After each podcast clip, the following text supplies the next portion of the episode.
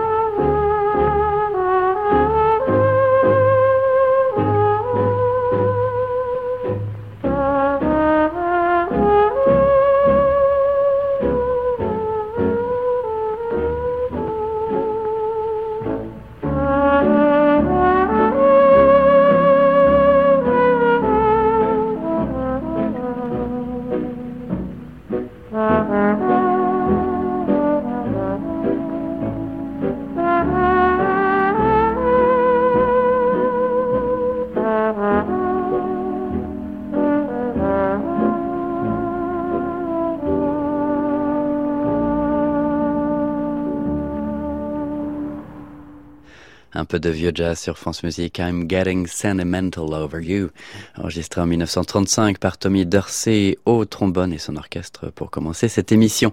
Chaque jour sur France Musique, on vous invite au concert et au fond à sortir de chez vous, hein, en vous offrant des places. Aujourd'hui, il s'agit de gagner des places pour aller écouter l'ensemble Pygmalion dans le Requiem de Mozart, l'écouter mais aussi le voir puisqu'il sera mis en scène par Romeo Castellucci. Deux invitations pour deux personnes, donc dépêchez-vous. Si vous êtes à Aix-en-Provence, réservez votre 18 juillet prochain à 22h. Ce sera au théâtre de l'Archevêché. Pour jouer, envoyez-nous un message par l'onglet Contactez-nous de la page agenda de l'été sur francemusique.fr avec, comme tous les jours, si vous voulez augmenter vos chances de gagner, un fait musical, n'importe lequel, qui peut même concerner votre propre rapport à la musique. Nous allons écouter une autre version du Requiem de Mozart, celle du Concentus Musicus de Vienne, dirigé par Nicolaus Arnoncourt. J'ai choisi cette version pour rendre hommage justement à Raphaël Pichon, le chef de l'ensemble Pygmalion, qui dit « Ce qui est fascinant dans ces répertoires dits de musique ancienne, c'est de profiter du travail incroyable fait avant nous par Jean-Claude Malgoire, William Christie, Marc Minkowski et Nicolaus Arnoncourt.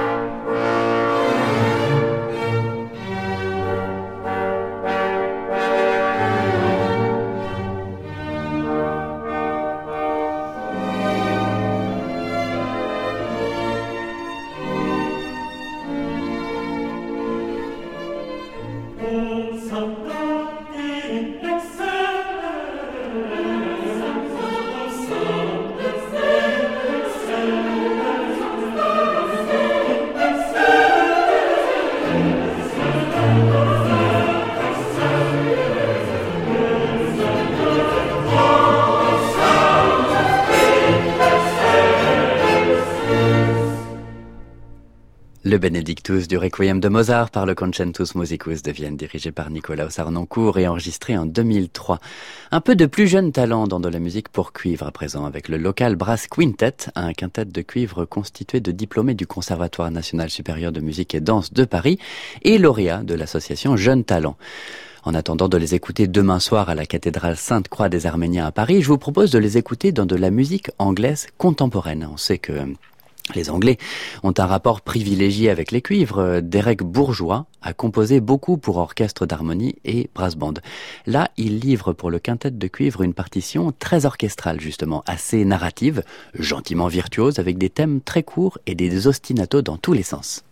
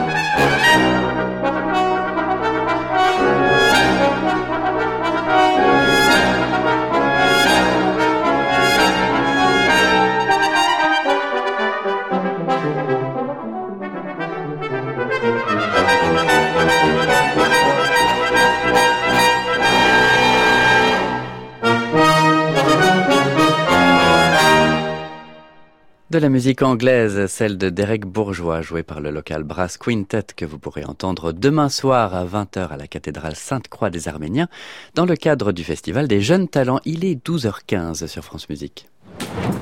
L'agenda de l'été, Christophe Dillis, France Musique. Un peu de musique italienne romantique à présent. Il y a quelques jours, j'ai rencontré Jean-Louis Grinda dans le hall de la Maison de la Radio. Jean-Louis Grinda est le directeur de l'Opéra de Monte-Carlo. Il est le directeur des Corégies d'Orange qui ont lieu en ce moment. Et puis, et surtout, il est metteur en scène. Je lui ai demandé de me dire quelques mots sur Guillaume Tell de Rossini, l'opéra qu'il met en scène vendredi prochain à 21h30 au Théâtre Antique d'Orange. Guillaume Tell, c'est une œuvre extraordinaire qui est faite pour le plein air, parce qu'il y a des grands chœurs, c'est une musique à la fois populaire et savante, des airs inoubliables, une ouverture que tout le monde connaît et un final beethovenien, qui est sans doute une des plus belles pièces qui ait jamais été écrite pour l'opéra. Alors c'est en présentant ce spectacle dans un lieu aussi magique que le théâtre antique, j'ai souhaité garder le côté nature. Euh, cette forme de panthéisme qui existe dans la musique de Rossini, notamment au deuxième acte, et même tout l'opéra, puisque euh, le héros, Guillaume Tell, ben, c'est un type de la, terre, hein, qui va défendre sa terre.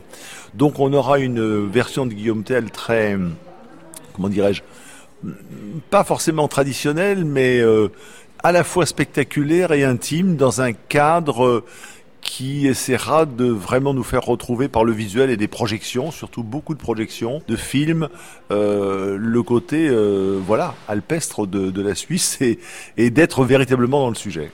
L'action a été transposée à peu près d'ailleurs à l'époque de, de Rossini lui-même, on va dire en étant dans un début 1820 par là, euh, parce que l'époque réelle de Guillaume Tell en termes de costume n'est pas très flatteuse, si je peux me permettre. Donc voilà, on a transposé ça, mais je crois que le, le sel de l'histoire n'y perd rien du tout, bien au contraire. Et ce qui m'intéresse de montrer là-dedans, c'est le, le drame de l'homme. Pourquoi un homme qui est Monsieur Tout le Monde devient du jour au lendemain un héros? Et on a des tas d'exemples dans la vie, mais on ne comprend pas forcément les mécanismes. Et là, Guillaume Tell le démontre. Jean-Louis Grinda est le directeur des Corrigies d'Orange, alors forcément la question se pose, est-ce lui-même qui a choisi de mettre en scène Guillaume Tell? Je voulais Guillaume Tell parce que euh, dans la programmation des Corrigies, j'essaye de présenter des œuvres qui n'y ont jamais été jouées. C'était le Méphistophélès l'année dernière qui n'a plus été joué depuis 1905, le Barbier de Séville également qui n'avait jamais été joué. Et curieusement, Guillaume Tell, alors que c'est une pièce qui semble avoir été écrite pour un lieu aussi vaste, n'avait jamais été présentée. Donc je suis très fier, très heureux et très excité de le faire. Il y a une autre question que je me posais. Jean-Louis Grinda est membre du Conseil national de Monaco. Est-ce qu'il n'y a pas quelque chose de, schizophrénique d'être à la fois homme politique et homme d'art? J'ai pas d'activité politique. En fait, je suis un élu. C'est pas tout à fait pareil. Je suis élu dans mon pays, en principauté de Monaco, ce qui change encore beaucoup de choses. Donc, nous ne faisons pas de politique au sens euh, français, mais on essaye de se mettre au, au service euh, de nos concitoyens pour euh, justement faire que les gens vivent mieux et que la culture notamment puisse exprimer le mieux possible. Je crois qu'on n'y arrive pas trop mal à ce niveau-là. Mais euh, il est intéressant d'être un élu quand on est également un homme de théâtre et un artiste parce que on touche au plus près alors euh, ce qui fait le fondement du financement de, de nos activités. Parce qu'on trouve normal aujourd'hui qu'on finance des théâtres, des ballets, des orchestres symphoniques, etc. Et il faut le faire, bien sûr, mais il ne faut pas le faire mécaniquement, il faut le faire en sachant pourquoi on le fait, quel est le sens de ce financement, pourquoi on investit euh, aussi massivement dans la culture. Alors, Principauté de Monaco, c'est un exemple très très petit, même s'il y a des institutions importantes, mais au niveau français notamment, ça prend une ampleur tout à fait exceptionnelle. Et il faut justement maintenir la flamme chez les élus pour qu'ils continuent de voter des budgets qui nous permettent d'avoir des spectacles, des festivals, des conservatoires, euh, des, musées, euh, enfin des Radio France quoi. Finalement, la vie politique peut-elle avoir de l'influence sur la vie artistique? Absolument pas, c'est l'inverse. J'essaie de nourrir ma, vie politique par mon expérience artistique. Je suis élu depuis maintenant 8 ans. Et euh, ce travail de parlementaire est nourri par ma vie artistique, ce qui me donne un petit côté atypique dans le milieu.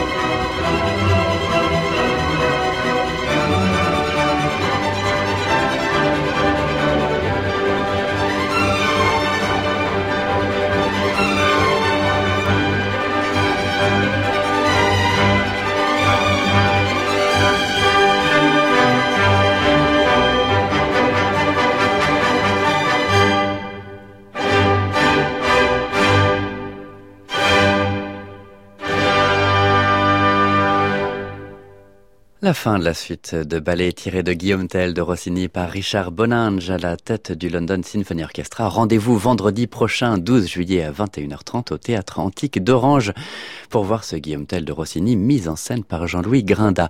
On va rester encore un peu dans l'opéra avec le Festival d'opéra baroque et romantique de Beaune. Nous allons écouter un extrait du Messie de Handel, But Who May Abide the Day of His Coming.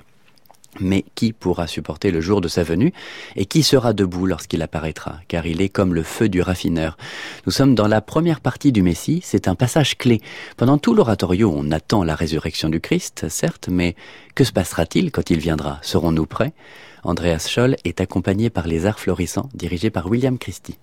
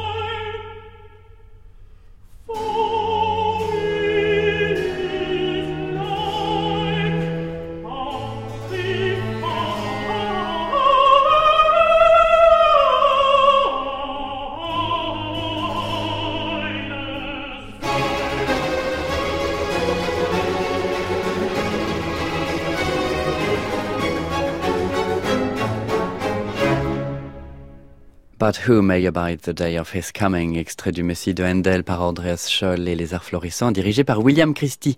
Si vous voulez entendre en vrai les arts florissants de Handel, euh, dans Handel, ils seront en concert samedi prochain à 21h à la basilique Notre-Dame de Beaune pour le Dixit Dominus de Handel et le Gloria de Vivaldi, ce sera avec Eva Zaitchik qui est dirigé par Paul Agnew. Nous allons changer de répertoire vocal avec un petit objet assez rare, une opérette, une farsa musicale, une farce musicale comme il l'appelle, de Nino Rota. On le connaît pour ses musiques de films de Fellini, mais un peu moins pour son Il Capello di Paglia di Firenze, le chapeau de paille de Florence, en 1955. Alors ça se passe à Paris, en 1850. C'est un petit vaudeville et musicalement, vous allez, vous allez voir, c'est tout à fait dans le style de la musique légère du 19e siècle.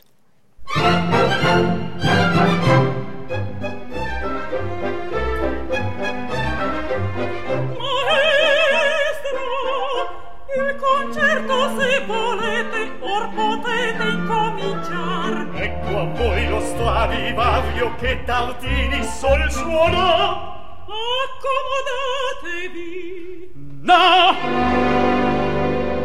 No baronessa prima devo dirvi una cosa. In segreto.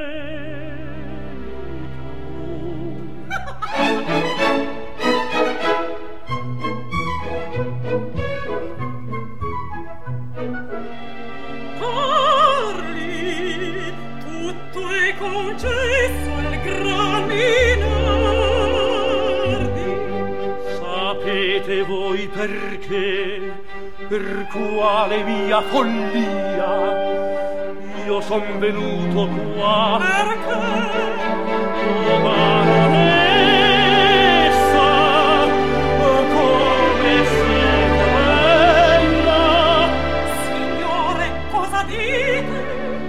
da quando l'ho veduta la prima volta. Ah! non importa. Io vado in segreto ed ora voglio ora voglio da voi. Oddio che cosa? Indovini!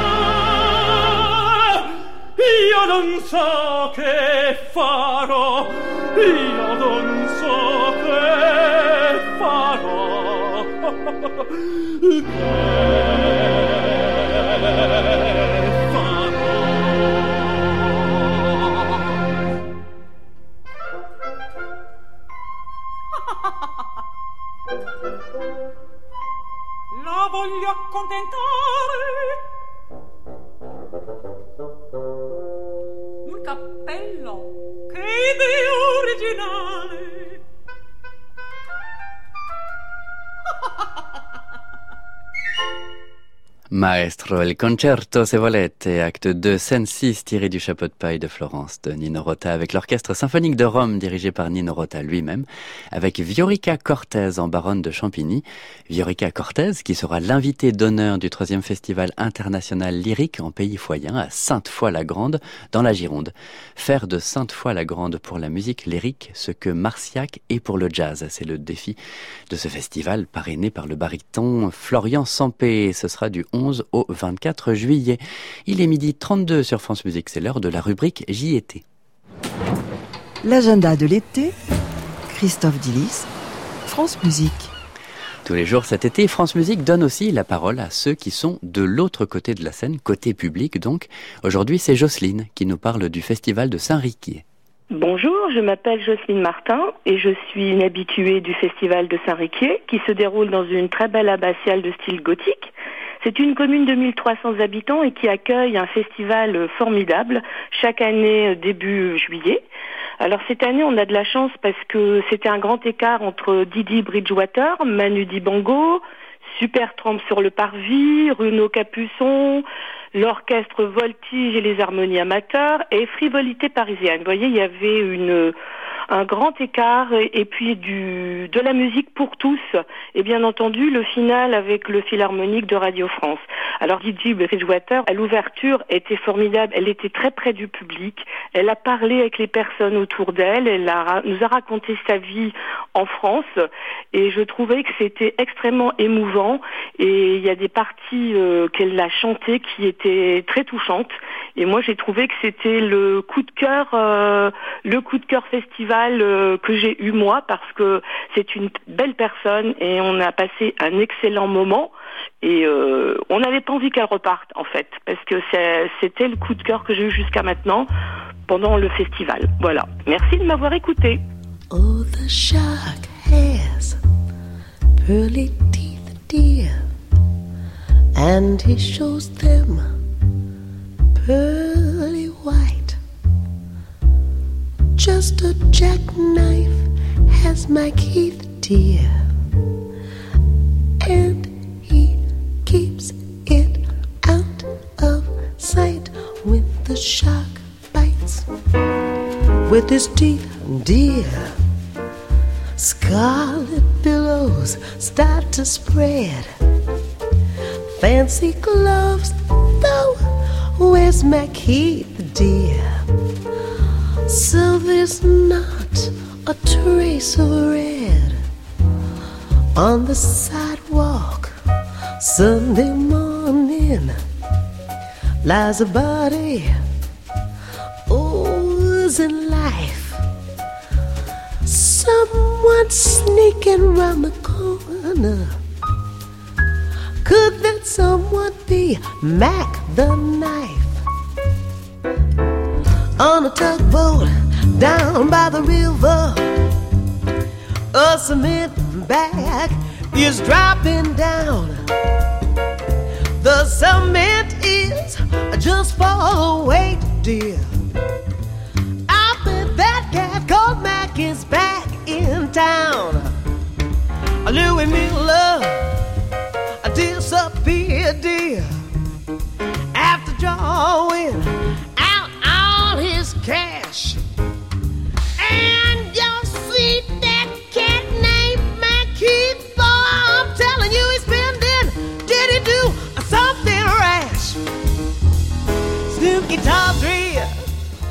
a tinny diver, Polly Peachum, and old Lucy Brown.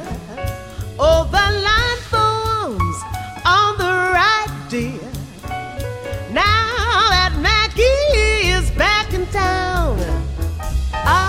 Mac the Knife de Kurt Weill, tiré de l'opéra de Katsu, est devenu standard de jazz dans la traduction en anglais de Mark Blichstein. C'était la voix de Didi Bridgewater. Le festival de Saint-Riquier, c'est pas fini.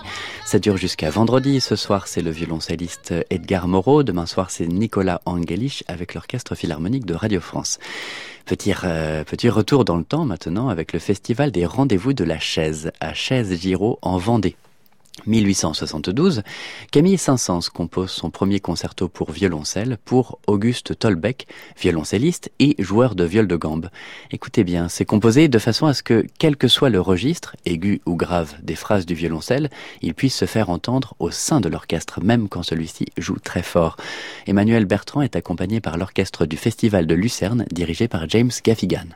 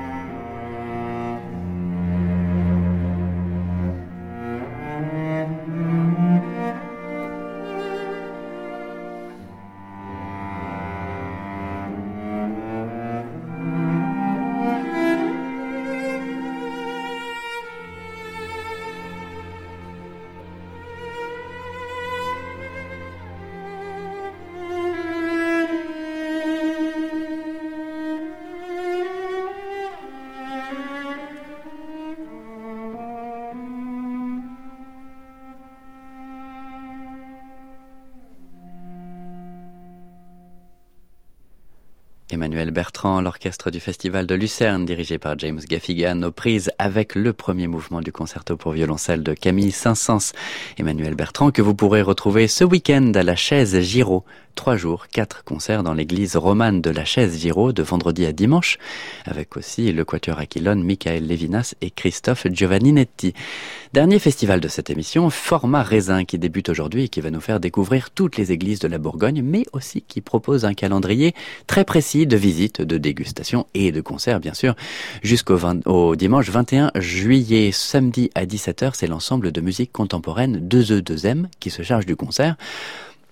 Nous allons les écouter dans du Oscar Strassneu, Hochzeitvorbereitungen mit B und K, préparatif de mariage avec B et K, sorte de discussion à trois entre Strassneu, Franz Kafka et Jean-Sébastien Bach.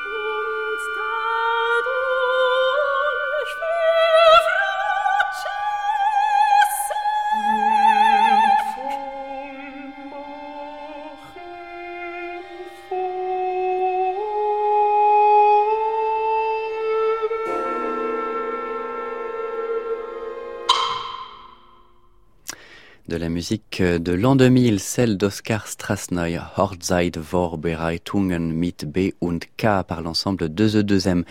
J'ai mes deux gagnants euh, par rapport au jeu que j'ai lancé en début d'émission, et oui, seulement deux, et je vous jure que ça me fend le cœur parce que j'ai reçu des mails avec plein de messages et d'histoires musicales. C'était pour le concert du 18 euh, juillet prochain à 22h euh, au théâtre de l'Archevêché Pygmalion dirigé par euh, Raphaël Pichon pour le Requiem de Mozart mis en scène par Romeo Castellucci. Bravo donc à Agnès Fournier et bravo à Refugio Chavez Ramirez qui me dit le Requiem est une, œuvre qui m'est particulièrement chère car cela me transporte à mon enfance, quand mon père, musicien dans un petit orchestre au Mexique, jouait des morceaux de cette composition pour nous amuser. Je retiens de ces moments l'odeur du métal, de son euh, de son trombone et à chaque fois que j'écoute cette pièce, je me transporte au passé. Il est midi 47 sur France Musique et c'est l'heure tout de suite de notre mini concert Scarlatti.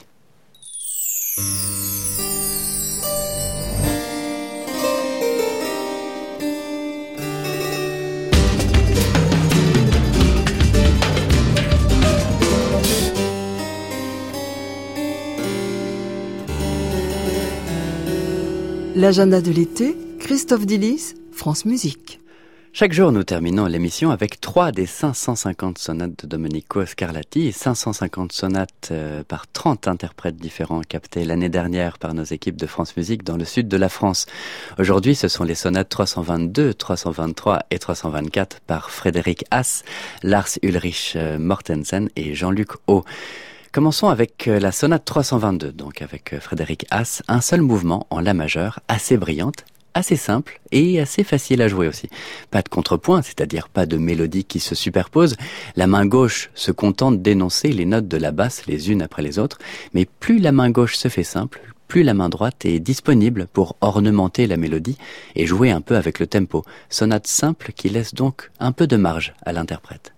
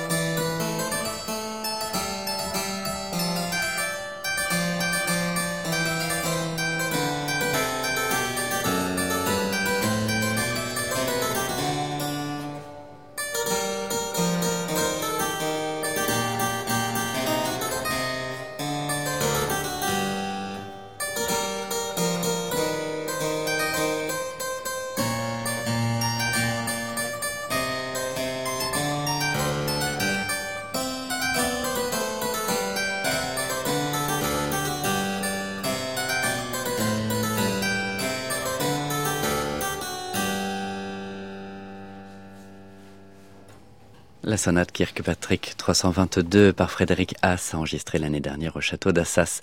La sonate suivante, la 323, est jouée par Lars Ulrich Mortensen. Elle fonctionne comme la sonate que nous venons d'entendre. Elle fait partie des sonates euh, modestes de Domenico Scarlatti. Celle-ci, quand même, joue plutôt la fausse modeste. Les phrases sont de longueur irrégulière, il n'y a aucune pause, aucun silence à part entre les deux parties, ce qui fait que la question se pose. Le claveciniste doit-il lui-même déformer un tout petit peu la continuité pour respirer entre les phrases ou respecter le flot continu, régulier et ininterrompu.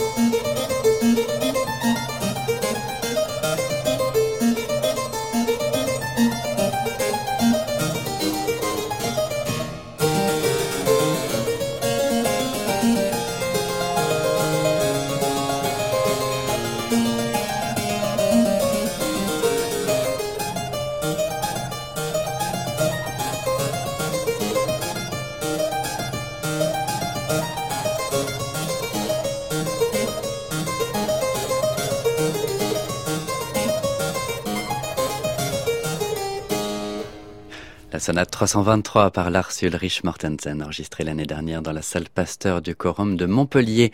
Avec la dernière sonate d'aujourd'hui, la sonate 324, Jean-Luc Haut au clavecin, nous allons changer complètement d'approche. Nous quittons le côté sonate modeste. Là, il s'agit d'une sonate de grande ampleur. Elle est, elle est plus longue, elle a du contrepoint, c'est-à-dire que là, nous avons des mélodies et des rythmes qui se superposent entre la main gauche et la main droite. Nous quittons le discours à deux voix, comme les sonates d'avant, pour aller plutôt vers du 3, voire du 4 voix.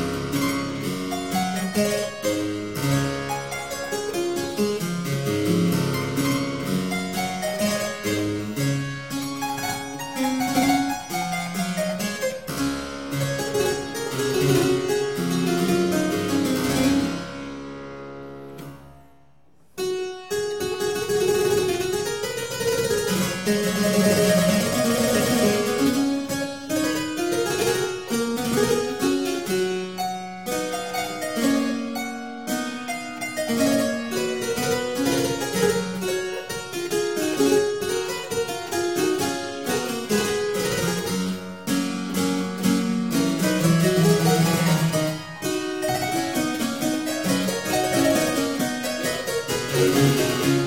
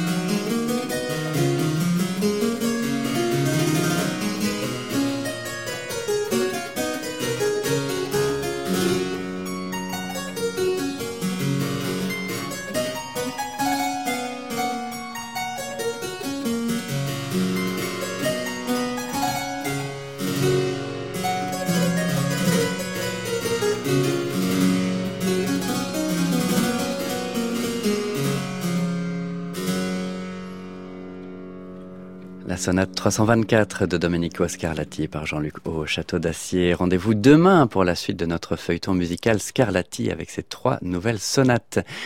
Euh, merci puis bravo à toutes les équipes de captation derrière ce projet de Scarlatti 555 et puis côté agenda je remercie également ma réalisatrice Catherine Prin-Legal, Swad Boukorza et Maïwen Lejean qui étaient à la technique et Maud Nori qui m'a aidé à la préparation de cette émission.